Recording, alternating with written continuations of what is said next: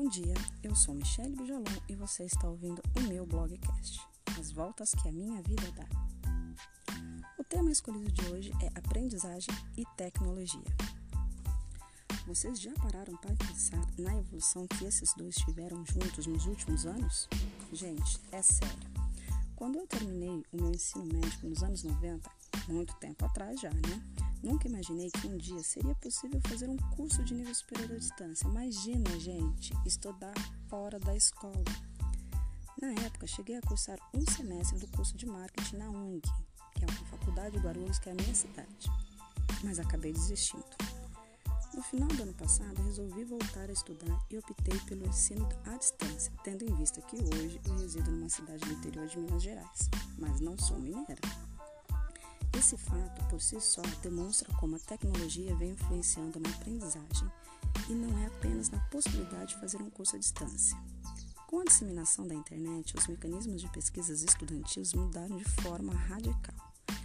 Ainda mais agora, nessa época de pandemia, né? Vamos concordar. Ainda me lembro de meus anos de ensino básico, quando tínhamos que consultar livros na biblioteca municipal ou do colégio mesmo, para fazer um trabalho da escola.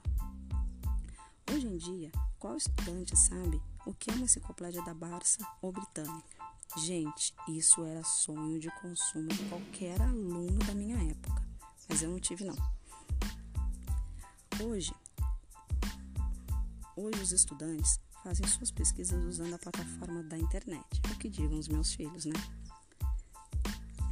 Mas a tecnologia tem suas desvantagens, como por exemplo o famoso Ctrl-C e Ctrl-V, no qual os alunos simplesmente copiam e colam o que encontram na internet, muitas vezes plagiando obras de outros estudantes e outras vezes nem leem o que estão copiando. Mas é inegável os benefícios da tecnologia na aprendizagem em geral.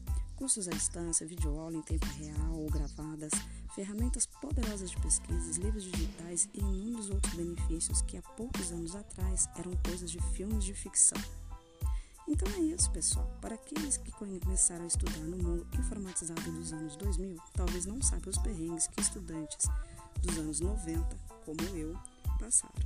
Ah, essa tecnologia.